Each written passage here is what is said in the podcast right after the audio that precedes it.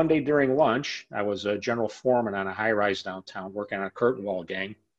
And I was walking down the street and I walked past a, a big bookstore on Wabash Avenue called Kroch's and Brentano. And there was a little book in the window said Haymarket Revisited. And I went in there and I picked it up and I started reading this book. And I found out what Haymarket was all about. There was a labor struggle for the eight hour day. That's ironworker Rich Rao on the brand new Ironworkers Rising podcast. Hosts Anna Woodbury and Ron Gray talk with Rich and with Charlie McAllister, both ironworkers who got bitten by the labor history bug. Drawing on Rich and Charlie's extensive experience and knowledge as educators, historians, and activists, they discuss historical events such as the Haymarket Square Massacre, or riot, depending on who you ask, the Homestead Strike, and more. I had been interviewing politicians and stuff around chemical right to know, and it would take one case, I remember it took 25 takes to get three coherent sentences. When I interviewed these building trades guy, it was one take almost every single time. These guys spoke from the heart, they spoke from the gut, and they spoke from knowledge. On Labor History in 2, the year was 1942. The labor movement lost one of its most prolific voices. T-Bone Slim was born Matty Valentinpoika Huhta in Ashtabula, Ohio. I'm Chris Garlock, and this is Labor History Today.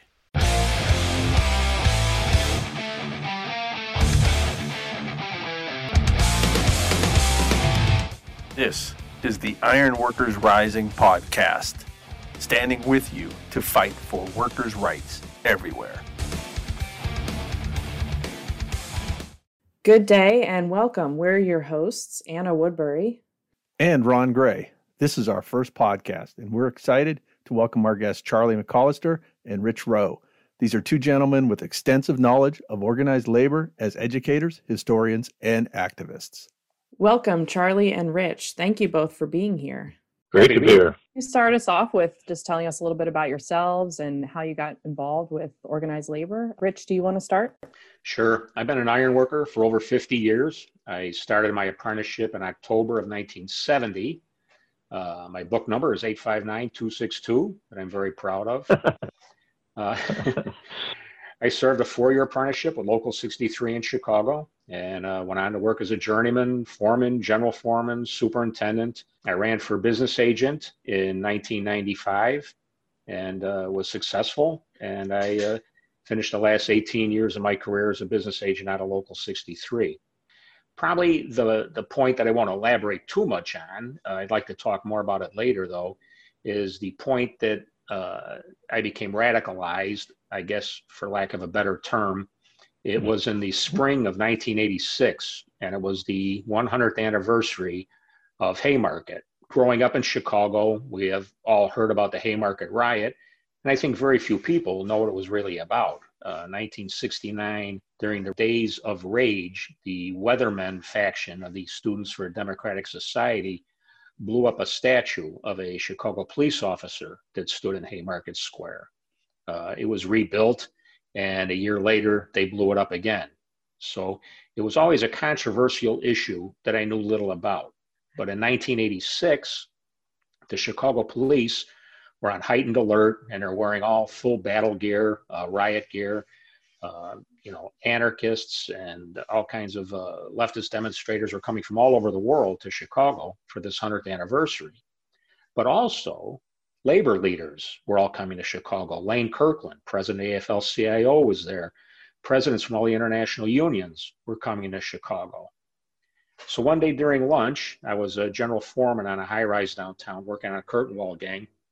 And I was walking down the street and I walked past a a big bookstore on Wabash Avenue called Kroch's and Brentano, and there was a little book in the window said Haymarket Revisited. And I went in there and I picked it up and I started reading this book, and I found out what Haymarket was all about. There was a labor struggle for the eight-hour day, and uh, and I was enthralled in the book. And as I got near the end of the book, they were talking about the dedication of the Martyrs Monument in Waldheim Cemetery, and it mentioned that the speaker's dais was draped in the crimson banner of the Architectural Ironworkers Union of Chicago, local number two. And I was in the Architectural Ironworkers local number 63, had never heard of local number two. And, uh, and I immediately had to learn more. Led to my lifelong passion and study of labor history. That's interesting, Rich. That learning about an event in labor history was your turning point where, in your own words, you became radicalized in organized labor. Charlie, why don't you tell us about yourself? Well, I grew up in the 60s. I was very involved as a teenager in John Kennedy's election attempt, met Bobby Kennedy, and I was a 60s activist, civil rights movement, was at the March on Washington, heard Dr. King. I actually met Dr. King in 1962, right after the Cuban Missile Crisis. Very involved in the anti war movement. I would have served in the Civil War, the Revolution, or the World War II, but I was totally opposed to Vietnam. I was an environmental activist. I was a hitchhiker, hitchhiked in over 30 countries in Europe, Africa, Mexico. Then when I came to Pittsburgh, uh, 1973 decided I really wanted to get into the nitty gritty of it and became wanted to become an industrial worker started out in restaurants. I was a union rep. Then I became, uh, we did a lot of construction work, non-union construction. I got fired once for trying to organize. Then got machinist training through the CETA program. I went in and after two or three job shops, small shops, entered the big leagues. Uh, union Switch and Signal, founded by George Westinghouse. The union was UE, a radical union, and a very good, well-run union. And got there in '78. In 1982, we had a six and a half month strike, a very bitter, terrible strike that led eventually to the closing of the plant. But I was, after the strike, was elected chief steward of the plant, and then for three and a half years was the prime union leader there. And with steelworker and other activists, fought the industrial collapse in this region. But in 1990, after I was illegally terminated as chief steward at Switch and Signal. I got a job because of my education up at Indiana University of Pennsylvania at the Pennsylvania Center for the Study of Labor Relations. And I did chemical hazard training. I did a lot of international work, Poland, Haiti. I went to Haiti many times. And uh, it was in 1990 that I got really involved with Steffi Domike, the steelworkers, in, in doing a, wanted to do a series actually. only did the first one but it was very important for me. I did, it was building Pittsburgh. In the course of doing that video, I got to meet the elders of the Pittsburgh construction unions at the time and they were an extraordinary bunch carpenters, operators, iron workers, IBW, and plumbers. Truly, guys who had gone, in one case, the IBW going back to 1922 lockout here in Pittsburgh, and where they were out of work. The IBW was totally out of work for 16 months. And the wisdom of those elders and the impressive nature of their answers to questions. I had been interviewing politicians and stuff around chemical right to know, and it would take one case, I remember it took 25 takes to get three coherent sentences. When I interviewed these building trades guy, it was one take almost every single time. These guys spoke from the heart, they spoke from the gut, and they spoke from knowledge. And so have a great deal of respect for the training that the building trades do. The major event that we reported on in Building Pittsburgh was the march of the 45,000 construction trades workers protesting the penetration of non union construction in central downtown Pittsburgh. That was an extraordinary, nonviolent, the largest demonstration, at least nonviolent one, maybe 1877 railroad strike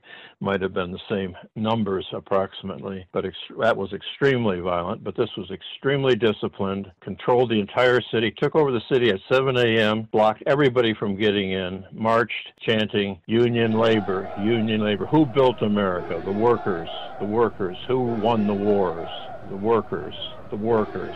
It was extraordinary. And the black police chief very wisely blessed the whole thing and marched with the leadership uh, of the uh, 45,000. And it was an extra, and it was not reported outside of Pittsburgh. You want to talk about capitalism's nervousness about worker organization? That was 45,000 people shutting in a major American city down, and it was hardly mentioned anywhere outside of Allegheny County. So that gave me a real sense of the importance, the discipline and skill and, and training of the uh, building trades people. And so I'm very honored to be here today.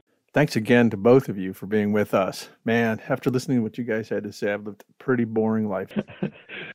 Let's talk about labor unions in general and why they started in the first place. Charlie, why don't you give us your thoughts first? Pittsburgh, the oldest, the first unions were shoemakers, and they wanted two things. They wanted to increase, this is 1814, they wanted an increase in wages, obviously, but they also were concerned about the quality of their work. Most Pittsburgh was then a frontier town sending people down the rivers uh, to the center of the country, uh, pioneers, so to speak, and they were making shoes and boots for them.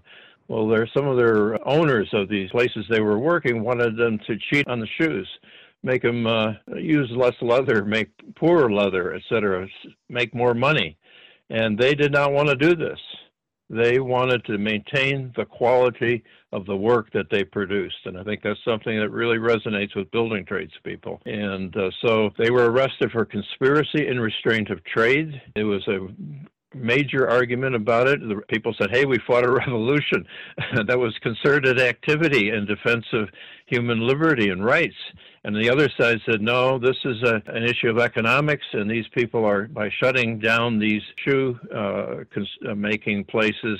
Are taking away this person's property and rights to a to make money. And fortunately, the the courts came down on that side, and the, much of the history of the 19th century is the the struggle to get recognition for the rights of people to organize and to act together in a concerted fashion. And then it was it was a crime to talk together to conspire, to breathe together. And being together in solidarity and concerted activity that's the essence of unionism. We had amazing uh, struggles here in Pittsburgh. The most famous is the Homestead Strike of 1892, which really was a watershed in American labor history. Certainly, it it marked, unfortunately, for the next 35 years, total non-control of the industrial sector by unionization, the crushing of the very well-organized craft union, Amalgamated Association of Iron and Steel Workers, the crushing of that union with blunt force force of the Pinkertons and the and the power of the state really imposed employment at will, and every young person in this country virtually is working under employment at will. We're the only civilized or so-called civilized country that where a person can be fired for good reason, bad reason, or no reason. And you have no rights unless you have a contract or unless you're part of a protected classification of people for specific injury like sexual abuse or racial discrimination. But as a worker, America, you have no protection. You are out. And that is something that really needs to be changed and to have that workers have greater rights. And particularly, the way they get it in this country has been union organization and long, proud history of that, which is covered over in the books, not taught in the schools.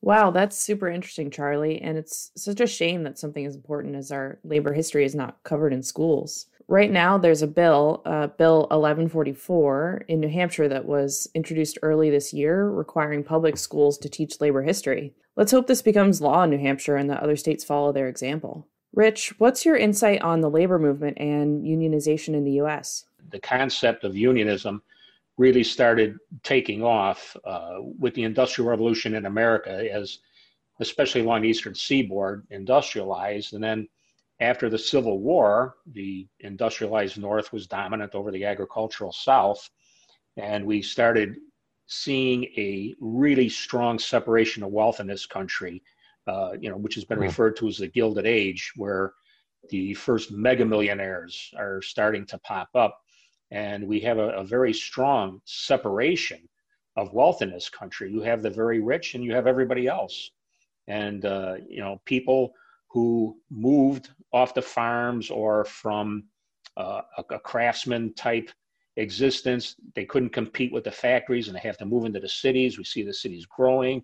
Uh, workers are living in tenements, working from dawn till dusk for just bread and water, basically, you know, just really subsistence living. And the concept of union solidarity to try to make their situation better is really starting to take hold. The Knights of Labor come out of the garment industry initially, and they appeal to people. And, uh, and the Knights of Labor grow, especially after they have a confrontation with one of the richest men in America, Jay Gould, and his railroad. They win some concessions, and people flock to the Knights of Labor. Their organizers, all they can do is sign people up. Soon they have 700,000 members. They go from 100,000 to 700,000 almost overnight. So there is a need there that, that people want representation. They, they want to better their condition. And I, I see the growth of the American labor movement uh, coming out of that in the post Civil War era in response to the Gilded Age. You know, we, we see a, a, a, much more progressive line of thought. And in that, there's radical elements that, that want a complete overthrow of the capitalistic system.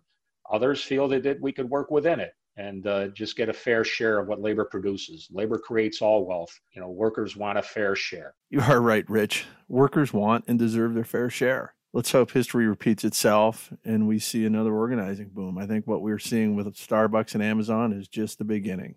People are finally standing up for themselves, realizing we are divided, both financially and politically, and the only way to change is through action or organizing. Did either of you have any additional comments you'd like to add? Charlie?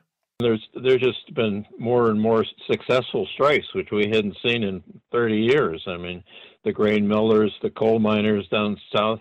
I mean, the attempts to organize Amazon, although defeated the first time, it's been ordered to be reheld the election. Uh, there's there's there's ferment, and once the wave starts, which is what the 30s uh, it looked totally, in 1929, the union movement was virtually crushed. And yet, four years later, it was an incredible force just sweeping through the industrial valleys, the coal fields, and all through society, the garment workers and many others. What's interesting today is workers going on strike who are not represented by a union. Yeah. You know, teachers yeah. in, in, places. And, uh, you know, that, that is yeah. very interesting to me that, uh, that workers yeah. are going on strike without the need uh, of union representation that they uh, decide they've had enough and they, they go on strike. And four years ago, we just were down commemorating the hundredth anniversary of the Battle of Blair Mountain. The arguably it's, it's unclear because they didn't count the, the dead were never uh, really accounted for. But 10,000 miners, armed miners, marched on southern West Virginia, and we were down commemorating that. But what was very interesting was that four years before, the West Virginia teachers rose up, pitiful wages, terrible working conditions, put the red bandana of the miners on, and won amazing concessions from their legislature. And they refused to go back to work until the school bus drivers got the same raise as they did which is what solidarity is all about. You know, interesting about Blair Mountain, it's the only time that the United States government used airplanes against American citizens. Well, no, they did it in Tulsa, Oklahoma, also. Although it wasn't, you know, it wasn't the U.S. government; it was the oil companies dropped bombs on the people, the black folk in Tulsa, a few months before the Blair Mountain. But that was a privatized uh, operation. You're right. The first government was in West Virginia. We have a question about what you already touched on regarding incidents like the Haymarket riot and the homestead strikes. Throughout history, workers standing up for their basic rights have been met with violence time and time again.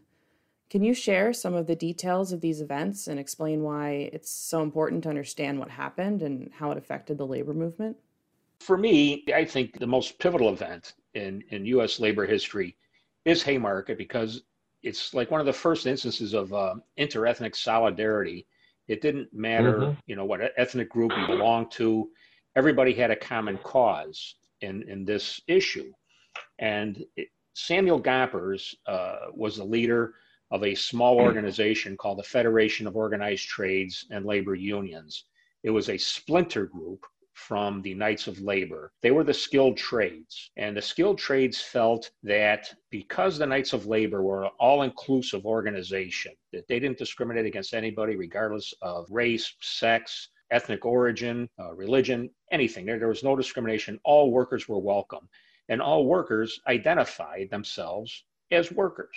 The skilled trades, however, felt that by representing all the workers, that they were being held back, that they couldn't achieve what they felt was their just compensation. And they felt by the use of the strike, which the leader of the Knights of Labor was against, they felt by the use of the strike, by withholding their skills, that they can get a bigger share of the pie. So Samuel Gompers, as the head of FOTLU, he calls for a general strike to commence on May 1st, 1886. And workers are not going to go back to work until the eight hour day is achieved. And this strikes a common chord with all workers. I mean, we're a nation of immigrants uh, in the 19th century, and immigrants are naturally clannish. They, they stay in their communities where people speak their language.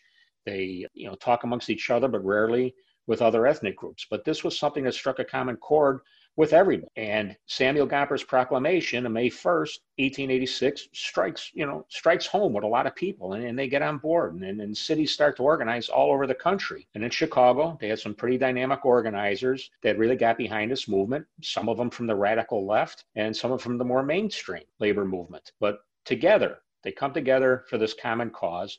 And on May 1st, 1886, a lot of workers across the country go on strike. Not all of them, but a lot. And in Chicago, quite a few, 100,000 workers marched down Michigan Avenue in protest on May 1st. May 1st is a Saturday. May 2nd is a Sunday, and there's a lot of picnics, and a lot of people are agitating for the strike, and they want the strike to grow. May 3rd comes, and one of Chicago's most dynamic labor leaders is a fellow by the name of August Spies. August Spies is a German, he's a furniture maker by trade, but he's a pretty intelligent guy. He speaks fluent German, that's his native language, fluent English, Bohemian, and Polish. And he is addressing a group uh, in a lumber yard, a bunch of laborers. They call them lumber shovers. And uh, he's addressing this group of lumber workers and he's speaking to them in their native language about the eight hour movement and the strike and his comments are very well received and he's about halfway through his uh, his program and large groups start peeling off and he asks one of his aides with him. He says what's going on? Did i offend somebody? He says no. He says right down the street is the mccormick reaper plant and they're bringing in scabs to break the strike. So he goes down there to see what's going on, and there's picket lines around the McCormick Reaper plant, and scabs are being brought in. And just then, the Chicago Police Department shows up, and uh, the head of this uh, police station is a Captain John Bonfield. They call him Blackjack Bonfield because he's not afraid to use his blackjack. And he shows up, and without provocation, he starts firing into the strikers. And August Spies sees a striker gunned down right in front of him and he can't believe it. The guy's unarmed. He's carrying a picket sign, and he's outraged. And August Spies is the editor of a German speaking newspaper called Der Arbeiter Zeitung, or the Workers' Daily. And uh, he goes back to his printing press, and there's no television, no radio. So he has to get the word out. He wants to call for a mass labor rally the following night. And he wants to let Chicago's workers know what he just witnessed, what he saw. So at his printing presses for his newspaper, he prints 20,000 flyers that call for this mass meeting. The flyers are printed in German and English because one third of Chicago's population speaks only German and he wants to reach as many workers as possible at this time. So the following night, May 4th, he holds this massive rally in Haymarket Square, which is just a widening of a street, Randolph Street in Chicago, where it would be like a farmer's market on weekends and it would easily hold 20,000 people. So he calls for this mass rally. This is early spring in Chicago. Weather's very unpredictable. May 4th comes, it's raining,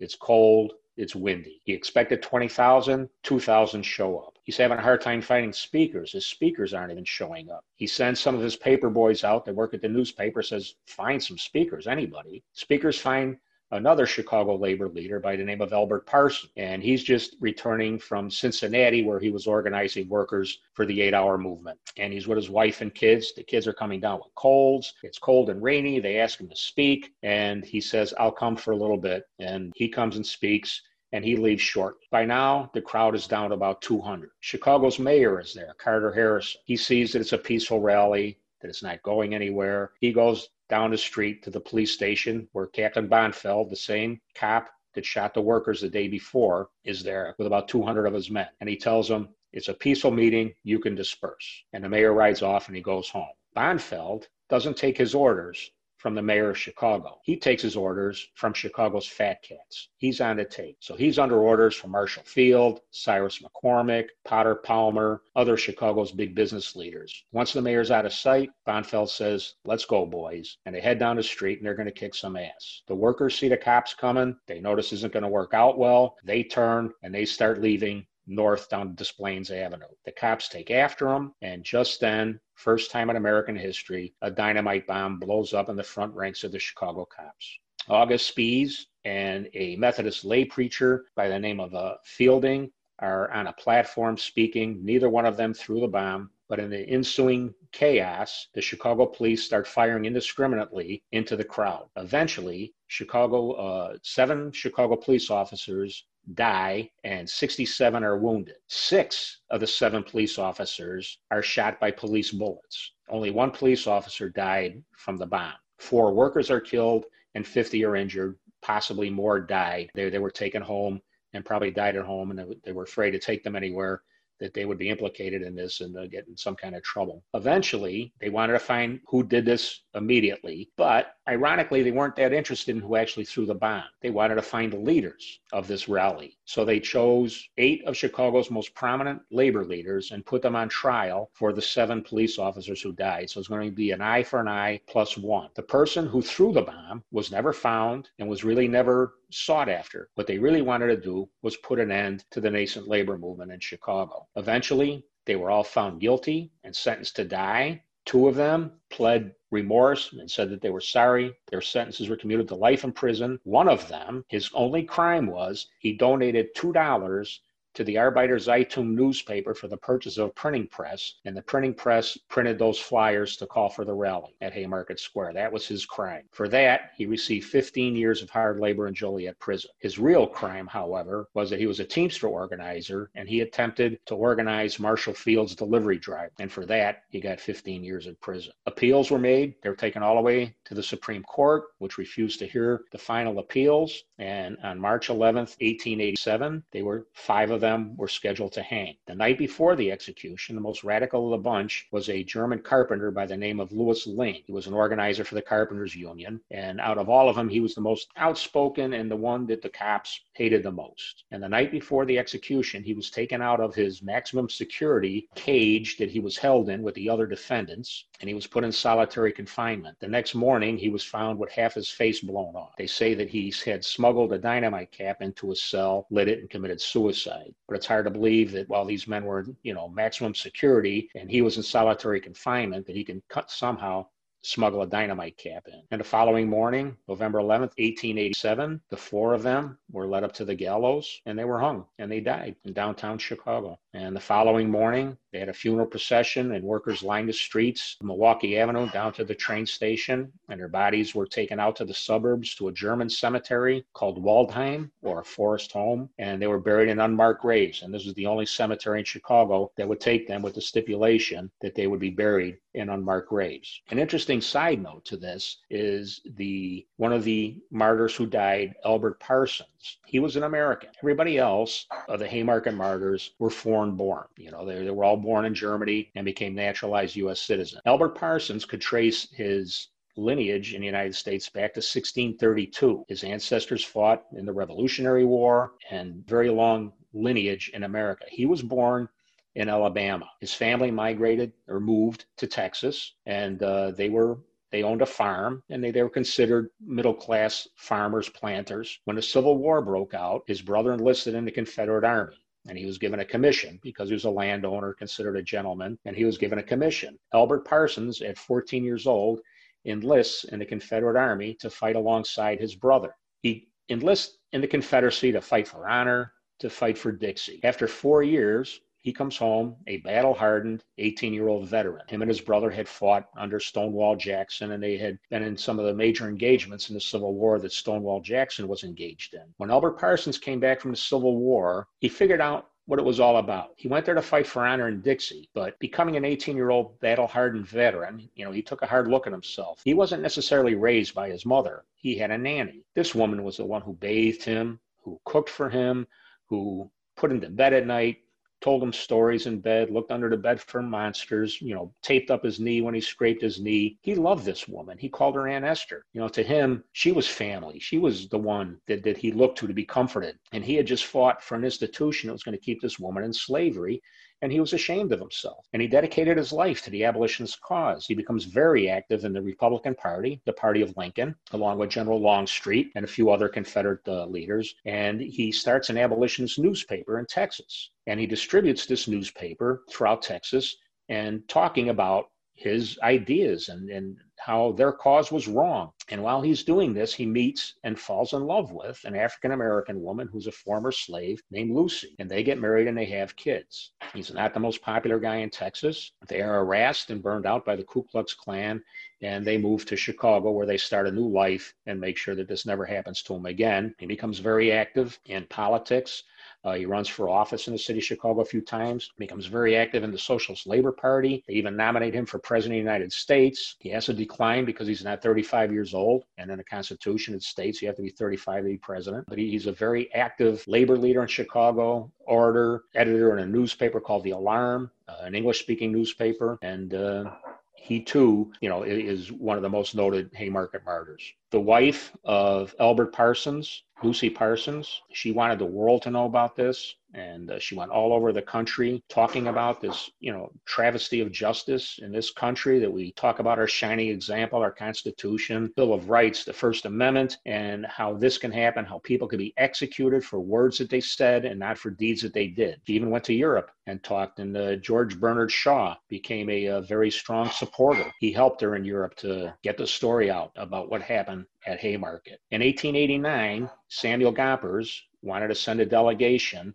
to the World's Fair in Paris. This is where they built the Eiffel Tower. At the World's Fair in Paris, that they were going to have a international meeting of uh, labor leaders from out the world. And Samuel Gompers, by this time, had changed the name of FOTLU to the American Federation of Labor, put together the funds, and it was still a fledgling organization. And they sent a, a delegate there. His name is Hugh McGregor, and they they sent him to Paris to talk about the Haymarket Martyrs. And what he wanted to do was call for May 1st to be set aside as an uh-huh. international day of solidarity for workers, to march for the eight hour day, to march for democracy and workers' rights. His proposal was adopted, and since then, May 1st is celebrated as Labor Day or May Day in every industrialized country in the world except for the United States and Canada. So that's the impact of Haymarket.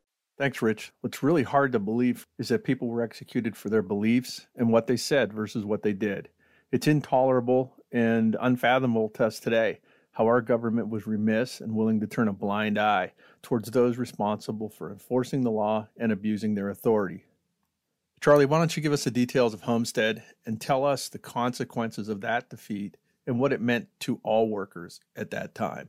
The issues at Homestead were iron making had been a craft, basically. It's an unbelievable beat to me. I'm, I'm a Civil War buff. I've hiked most of the battlefields. Uh, my grandfather, uh, great grandfather, lost his hand in the Third Battle of Winchester. But that war, with all the incredible carnage and uh, artillery and guns, was fought with uh, by uh, implements made by ironworkers making 100 pounds at a time. What really Homestead says about things is that rapid technological change can completely change the dynamics of struggle, of class struggle. And we have serious, as Ron was saying, we have serious class struggle back then and serious class struggle today. We have, uh, we had a brief time from the 1930s till into the 70s roughly where the middle class was expanding or at least and then stabilized and but then began going into decline. And this incredible inequality of wealth began. What happened at homestead was the workers had a large level of shop floor control they had tradition of linking their wages to productivity which of course was going through the roof with these monstrous new machines Carnegie wanted to break the connection to production. Frick wanted to break the shop floor presence of the organized union. They were had a contract in 1889, so this was the renewal of the contract, and they wanted total control over the hours. Nobody under the union regime worked. They didn't work Sundays except for operations like the blast furnace that had to be at least kept going over the weekend. Everybody worked from eight to 12, maybe sometimes 14 in the open hearth. But after the defeat, over half the workforce worked 712s. And not only did they work 712s, but after time after the defeat of the amalgamated and the crushing of the union, they put them on swing shift. And that meant that you'd work one week daylight, one week night turn, and then you had that was the notorious long turn when you had 24 hours straight in that mill. But what it was really about, it had no rational basis. The only thing it was about was crushing civic participation by the working class. That's what it was about. You could not run for office. You could not be take full part in the community. The community became completely dominated by the mill management and the professional class, and there was no longer any union representation. 1892, Homestead, the Workers' Republic, the entire council was union and the mayor was one of the great union leaders of the Homestead strike. That's what was broken at Homestead. That's crazy how eliminating civic participation suppressed the voice of workers and contributed to the destruction of the Amalgamated Association of Iron and Steel Workers. That was certainly a blow to organized labor at that time, and only through struggle and dedication did labor unions like the ironworkers rise from the ashes. Our next question is Why was the Ironworkers Union formed, and why did it see such explosive growth? Uh, Rich, since this is more in your wheelhouse, why don't you start us off? Well, 1871 was a Chicago fire. Now, now, obviously, there had been people working with metals long before that, but 1871 was a Chicago fire and it completely burnt down the center of the city. Chicago was a rapidly growing city. And because of where we were located at the tip of Lake Michigan. And when the I&M Canal was dug, the I&M Canal connected the Great Lakes to the Mississippi River eventually. So we had an inland water route from the Great Lakes down to the Gulf of Mexico, and with the Erie Canal from the Great Lakes to the eastern seaboard. And shortly after it's completed, then the railroads come to Chicago. So Chicago becomes a central distribution point primarily of lumber from the virgin forests in Minnesota, Michigan, and Wisconsin. It comes down into Lake Michigan where it is milled and distributed throughout the the treeless plains, basically. So Chicago becomes a distribution center for lumber and then later livestock, meat processing, and packaging. But, but primarily first, it was lumber. So, with lumber being a cheap, plentiful building material in Chicago, the city is built primarily out of wood. Even the streets and sidewalks are made out of wood. So, in 1877, when the fire starts,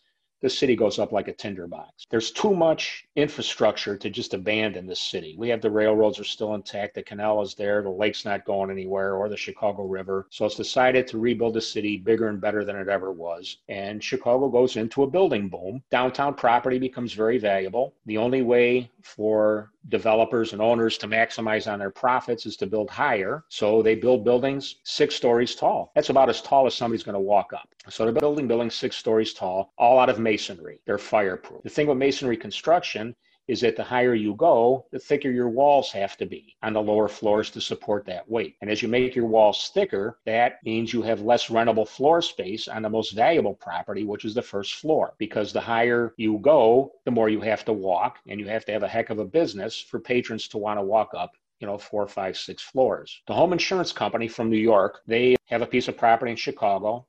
They find an architect and they give him his assignment. They says, "We want a lot of rentable floor space. We want large window to let in a lot of natural light. They don't have air conditioning yet. So we want to let in a lot of air and natural light, large floor space, and we are also going to use a new innovation the Otis elevator. So they give their assignment to an architect named William LeBaron Jenney. So as he's pondering his assignment, he's going over engineering data, he's going over his drawings, going over his books, and he's piling everything off to his right. He glances over and he's been piling all of these engineering volumes and all his notes and prints. He's been putting them on top of his bird cage. And his bird cage is supporting a weight far greater than the bird cage itself and he's thunderstruck. They've been building bridges with iron and steel since the Civil War. And he says, I could take the same technology and I could build a skeletal framework for a building. And now the walls are no longer load bearing. Now the walls are only there to keep the elements out. And I can make these walls basically as thin as I want. I can make the windows as big as I want because the walls are no longer load bearing. So he designs a building 13 stories tall, the tallest building in the world at that time, and he makes it out of structural steel framing. This is an innovation in the construction industry. And this takes off not only in Chicago, but all over the country because everybody looked at Chicago and said, hey, if Chicago can burn down, we could burn down too. And they start using structural steel technology to build their building. 1889, at the World's Fair in Paris, they saw what Gustave Eiffel did with the Eiffel Tower, 1,000 feet tall, and that inspires American architects to build taller and taller. Now, the problem is with this new technology and it's sweeping the country, every city wants to build their buildings out of structural steel, maximize their floor space, wide open window, thin exterior walls. It makes a lot of sense. The problem is that the steel mills aren't rolling the shapes that the architects and the engineers are specifying. The architects and engineers are figuring out what they need, how big the flange has to be, how big the web has to be on these beams, and the mills aren't rolling all these different shapes. The mills are rolling plates and. So they haven't caught up with this technology. So if you look at older bridges, if you're from an older city like Pittsburgh, and if you look at the older bridges, or if you ever rehab an old structural building, you'll see what I'm talking about. That these I beams and these channels, they're riveted up out of plates and angles. Have an elevated structure in your town, an older elevated structure, you can see this. You can see examples of this. You know, they're still around in, in, plain sight. It took a lot longer to fabricate these members than it did to erect. So we had booms and busts in the erection of steel. So the steel would come out, the ironworkers could erect it a lot faster than the shops and the steel mills can fabricate these. So iron workers had to travel if they wanted to keep working. So as they traveled from town to town, sometimes they worked union. You know, they had these little fledgling unions that weren't affiliated, but sometimes they worked union. Sometimes they were forced to work non-union. A fellow by the name of George Geary out of Chicago, steel erector, had a boomerang quite often, traveling around. He says the only way that we're going to get this straightened out is we're going to have to organize the big steel producers like Carnegie. Carnegie soon sold his interest, then became United States Steel, but it was the only way that they were going to ever get recognition, get a uniform wage rate, is to organize at this time United States Steel and their erection division American Bridge. And that's pretty much how our union started was targeting American Bridge and some smaller steel erectors at that time. You know, the first several years of our existence were pretty much centered around trying to organize American Bridge, which eventually ended up in the McNamara Fair. That's pretty much how our union got its start. It was through an architectural innovation that swept the country. That's extremely interesting how the Great Chicago Fire and the innovation of building with structural steel to rebuild played a part in the founding and growth of the Ironworkers Union. Charlie, you're from the Pittsburgh area. Our union started in your own backyard. Can you tell us what you know about the Ironworkers Union and why you think it formed? We also heard that you were involved in getting some sort of marker dedicated to our union. Could you uh, tell us about that? Yeah, the founding convention. I helped get a state historical marker with Ray Robertson, who I know is a good friend of many. Here, I mean, obviously, we, are a city of bridges. We have more bridges. They used to say Venice had more, but now they found a couple more in Pittsburgh, and they now we claim we have more bridges than any other city. And we're a relatively small city uh, in terms of geographic size. So there were a lot of bridges here, uh, and Union was founded in uh, 1896, but the Wabash Bridge collapse in 1903 was very traumatic here. A dozen people were killed, people on the boats underneath, uh, barges, as well as iron workers uh, dropping from the bridge that collapsed in the center. And uh, so I think the you know the drive for safety and health in a very dangerous industry is obviously central. Also, I think of Red Collins, who was the apprentice director of the iron workers and the elder that we um, interviewed uh, for building Pittsburgh. And he, he and others, uh, like T.J. McGarvey, Marine, who organized uh, the construction free. No, not a paid, nobody was paid to build the Vietnam Veterans Memorial in Pittsburgh, one of those beautiful memorials uh, to veterans in the country. I think it rivals the, the wall in Washington, D.C. And that was built by union labor, by iron workers primarily, with no compensation. Contractors gave everything. Ironworkers have a deep sense of solidarity. It's a culture. Red Collins used to say it's it's a way of life. That T.J. McGarvey always said that it's a way of life, and I, I think the satisfaction that comes from being able to walk into a city and see your work uh, demonstrated around you is an extraordinarily powerful spiritual psychological boost, and gives those people, the building trades people in general, a type of pride that's much harder to find when you're making you know switches and signals and it goes all over the country or making steel, which you can't tell where where your steel came from necessarily. So it's there. You see it. It's it's the legacy. And I remember we taught a class to trades, and we've done a bunch of classes on the side for free for various people. And I remember the guy that gave his presentation, and he was supposed to. His presentation was telling us to walk outside and look around, and he began to name all the things that he had had a hand in, and it was extremely moving to everybody in that class. So I think that pride, that uh, that safety, solidarity. You got to look out for each other. I mean, constantly. It's like being a coal miner. Coal miners have the tightest solidarity of any union. You're down 500 feet. 3,000 feet in Germany, 5,000 feet in South Africa. You better depend on those people you're down there with. And uh, that's, I think that, that kind of mutuality, solidarity, looking out for each other, and, and the culture of the trades is something I've always admired. That's how, that's the ironworkers. Rich, earlier you mentioned the McNamara brothers. Would you like to expand on that and the role it played in our union's history?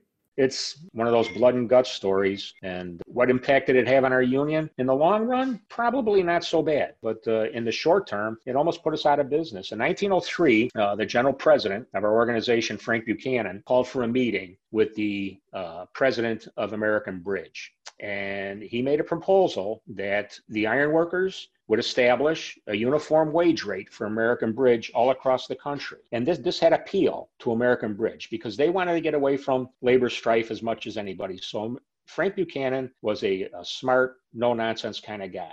And what American Bridge liked about the uniform wage rate for iron workers all across the country. Now, this iron workers in New York weren't happy about this because then they would be making the same wage as somebody in central Ohio who probably had a much lower cost of living. But the appeal to the uniform wage rate was for, for American Bridge is their customers were the railroads and also building you know high rises in the cities but the railroads were the big customers building bridges and their argument was how can i charge a customer x amount for a 100,000 ton bridge in New York City and have a different wage rate for the same bridge outside of Columbus, Ohio. You know, to them, to that customer, the Baltimore and Ohio Railroad or the Pennsylvania Railroad, a bridge is a bridge. And they want to base their costs on what this bridge, you know, is going to cost them. Why would it fluctuate from city to city? So Buchanan's proposal of a uniform wage rate really appealed to him and uh, he had to bring it back to the membership you know the representatives of all the unions of the international unions. And one of the stipulations was that pittsburgh local 3 was uh, on strike at a tube mill in mckeesport and they would have to call off their strike. And if they called off their strike against this tube mill in mckeesport then american bridge would sign an international agreement and the iron workers would have the recognition they were looking for and they could move on from there you know, the union would be recognized. Local 3 refused to call off their strike. Buchanan had to tell uh, American Bridge, no deal, and that was it. American Bridge says, fine, from this day forward, we're an open shop and uh, we're not employing any union ironworkers. That started a labor war. And you know, it started out with pickets, and then uh, the labor war was escalated with company thugs, Pinkertons, and Baldwin Felts, and uh, people of this nature, uh, you know, trying to rough up the ironworkers. Ironworkers aren't pushovers, you know, and, uh, and they fought back. Eventually, uh, there was some sabotage on construction sites. Usually, it would amount to blowing up the rig or blowing up the, the steam compressor, you know, something of this nature. Always at night. No one was ever hurt, but it was escalating. This war was escalating, and Pinkertons were employed to ensure that the, that you know non-union workers were getting on and off of these job sites uh, you know without being harassed and uh, it was getting ugly and, and this thing was going on year after year after year. So that's happening in the eastern part of the country where the iron workers are trying to organize american bridge. Out west Los Angeles has a large union drive going on. San Francisco, after the San Francisco earthquake in 1907, becomes the most unionized city in the country even their mayor is the business manager of the Carpenters Union. So San Francisco now is starting to compete with Los Angeles, which is a totally non union town, for everything that San Francisco has going on shipping and everything else. So San Francisco feels it's in their best interest that they organize Los Angeles and there's a major organizing drive going down in Los Angeles. Los Angeles is run by a fellow named Harrison Gray Otis, who owns the Los Angeles Times, but also vast real estate holding. And he is determined to keep Los Angeles union free. So there's this major organizing drive going on in Los Angeles. And the AFL is plugging a lot of money into this into this organizing drive. So, because Harrison Gray Otis owns the Los Angeles Times, he basically controls the media in Los Angeles. He controls the media in Los Angeles and he continues to vilify the unions through his newspaper. And he has very little competition as far as the media goes in Los Angeles. So, as this is going on, in 1910, 2 o'clock in the morning, the Los Angeles Times building explodes and there's a huge fire and 21 people are killed and many more are injured and you know horribly disfigured and scarred up. And it's it's a terrible thing. And you know the next morning ironic the newspaper hits the street and says unionist bombs wreck the times I always found this odd, you know, because the explosion happens at two in the morning, five in the morning, the newspaper hits the streets and says Unionist bombs wreck the Times. Also, there's a picture of the Los Angeles Times, you know, engulfed in its inferno. Now, this is before people have digital cameras. This is when you have a camera with a tripod and you got to put the blanket over your head to take a picture, and it takes quite a bit of setup. But they had a picture, and this thing went up like a matchbox because of all the printing ink and all the flammables inside this printing facility, plus all the newsprint all the newspaper and everything. I mean, it, it went up like a matchbox. But yet they had a, a full page picture in the front of the newspaper. Five o'clock, Unionist bombs wrecked the Times. And Harrison Gray Otis continues to editorialize that it was the unions that blew up his printing plant. The same day that this happens, a detective arrives in Los Angeles from Chicago. His name is William J. Burns. He actually eventually becomes like the first director of the Bureau of Investigation, which later became the Federal Bureau of Investigation with J. Edgar Hoover. But he's a Chicago detective at this time, private detective, and he arrives in Los Angeles the morning of the explosion. Now, he had been working for the National Erectors Association, which was American Bridge and a few smaller steel erectors. And he had been investigating the dynamitings at construction sites back east. He arrives in Los Angeles, and Harrison Gray Otis puts up this big reward and everything to find out whoever did this to his printing plant. And eventually, this William J. Burns accuses the ironworkers of blowing up uh, the printing plant, saying that it's very similar to the type of situation that has been happening on the construction sites back east. So eventually, they find the iron workers who are responsible for these dynamitings they weren't sophisticated criminals. You know, they, they weren't very clever. They left a trail a mile wide, they say. And they found James McNamara, the brother of the General Secretary of the Ironworkers, John McNamara, operated with another fellow named Morty McManigal, and they had been dynamiting these construction sites. And pretty much by circumstantial evidence, they implicated them in the Los Angeles Times explosion. They pled their innocence right to Samuel Gompers, and Samuel Gompers says, We're behind you, boys. And Samuel Gompers uh, assesses every member of the AFL. The ironworkers assess every member, and they hire the greatest lawyer this country's ever had, Clarence Darrow. And he's like Johnnie Cochran, F. Lee Bailey, and uh, all these guys rolled into one. And Clarence Darrow takes this case on. But he knows it's not going to be easy because it's in Otis's town and Otis runs this town. He knows that the prosecution is going to take out all these widows and orphans, you know, the people who were killed in the fire. They're going to parade all these people that are horribly disfigured in front of the jury. You know, he knows that there's going to be a lot of emotion attached to this, and he knows it's going to be a tough case eventually he's approached. And one thing that Clarence Darrow prided himself on is he never lost a client to the gallows.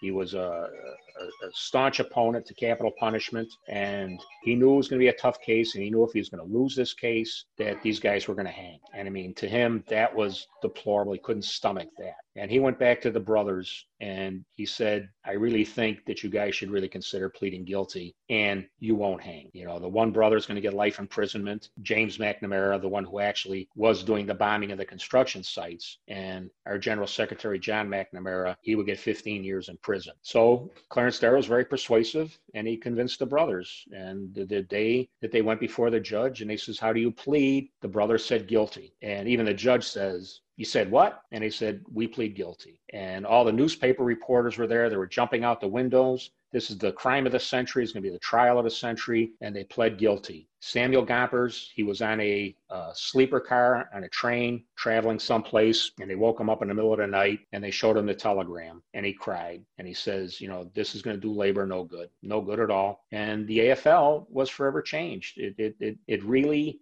became a much more conservative organization after that. You know, Gompers felt that one more blow like this would be the end of the American labor movement. So it was the closest our union and perhaps the entire AFL ever came to not surviving. And with the following year, even though part of the plea deal was that they would stop prosecution of the rest of the ironworkers, it didn't. The following year, 87 international officers were arrested and put on trial for conspiracy and the dynamite conspiracy trials. And there was another big show trial. Our general president went to prison for a while, and as uh, several other officers did also. And the whole idea behind this was is that they were trying to get them to implicate Samuel Gompers. You know, they wanted to say that he was involved from the beginning of this, and they wanted to bring him down and bring down the entire American labor movement. So it, it was dark days for our union. We survived, and ironically, after all of this, our membership starts to grow. And the reason behind that is workers said, hey, right or wrong, these guys fight. You know, these guys stand up, these guys do something. So, you know, right or wrong, in this situation, the ironworkers got the reputation of being fighters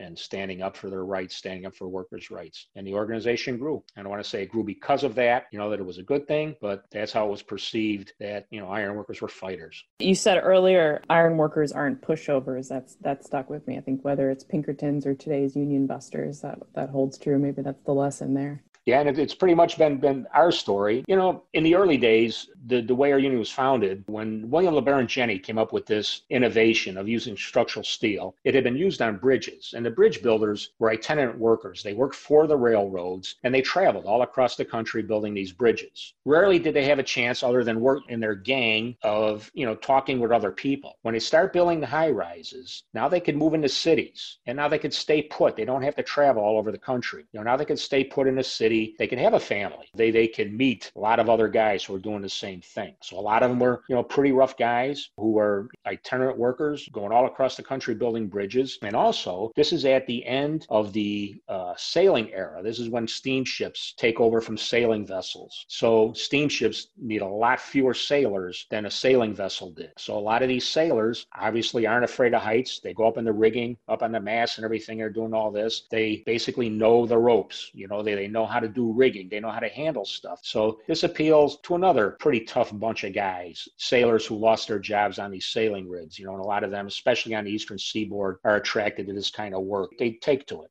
Such fascinating stories that uh, Rich is telling. I mean, just quickly, the the whole birdcage struck thing. That's a really interesting. Uh, they come up with that as the kind of origins of structural steel. It's very similar to George Westinghouse, who was trying to figure out how to brake a train. Uh, up until the Civil War, trains could be about 20 cars long. Uh, each car had to be manually braked by a human being turning a wheel screw, and deaths were terrific. Crashes were horrendous. Speeds were couldn't go much more than 20, 25 miles an hour. How to stop a train uniformly across great distance uh, was something he was pondering. And a young girl showed up his door trying to sell him a magazine subscription. And he first kind of shooed her away, but then he felt sorry for her and called her back. And he opened up the magazine and he saw where Italian stone cutters were using compressed air to drive the diamond drills to drill through the Alps, the first tunnel through the Alps. And he said if compressed air air can cut rock at a distance through using compressed air. I can use compressed air to shut a train. And that was the insight behind the air brake, which then made it possible to make trains go 100 miles an hour or more. In the old days when we used to be able to do that. And then you needed switches and signals you needed train controls. And that's how Union Switch and Signal came about. And one of those departments at the switch became Westinghouse Electric because Westinghouse was open to the brilliant ideas of Nikola Tesla. And he had solved the theoretical problem of uh, alternating current, and Westinghouse was the right engineer to solve the practical application and make dynamos and the power generation that became the modern age. I love that story, but of that, I think it's very important, and I love the phrase "know the ropes." Uh, I didn't realize that's where so many of the it makes a lot of sense. Many of them would become iron workers. Join us on our next episode when we have Rich and Charlie back to discuss the hurdles of organizing and the relevancy of unions today. Thank you for listening to the Ironworkers Rising podcast, your Ironworkers network. Please check us out on YouTube, Facebook, Instagram, TikTok, and at www.ironworkersrising.org. I'm Rick Smith, and this is Labor History in Two. On this day in labor history, the year was 1942. The labor movement lost one of its most prolific voices. T-Bone Slim was born Matti Valentinpoika Huhta in Ashtabula, Ohio. His parents were Finnish immigrants. The exact year of his birth is still uncertain, as is much of his early life. He eventually joined the Industrial Workers of the World, or the Wobblies. He wrote regularly for the IWW's weekly newspaper and magazines. He traveled the country working odd jobs. One of his acquaintances called T Bone Slim a dyed in the wool hobo. Everywhere he went, he wrote. Those who knew him remembered he always had a pad of paper in his pocket. He wrote columns and poems and song lyrics with humor and poignancy. Eventually, T Bone Slim made his way to New York City. He got a job as a river barge captain, and it was on this day in labor history that his body was found floating in the East River. The circumstances of his death are as uncertain as those of his birth. No one claimed his body, and he was buried in a potter's field. Despite the anonymity of his death, his words live on as an inspiration for workers today. Some of the writings of T Bone Slim have been gathered into a book called Juice is Stranger Than Friction. His popular songs are included in the IWW's Little Red Songbook. Among them, A Worker's Plea, The Mysteries of Hobo Life, and A Lumberjack's Prayer. Here is the late great Utah Phillips singing one of T Bone Slim's most well loved songs, the most popular Wobbly. I'm as gentle as a lamb, but they take me for a ram. They go wild, simply wild over me. Oh, the cop, he went wild over me. And he held his gun where everyone could see. He was breathing rather hard when he saw my union card. He went wild, simply wild over me. Uh, then the judge, he went wild.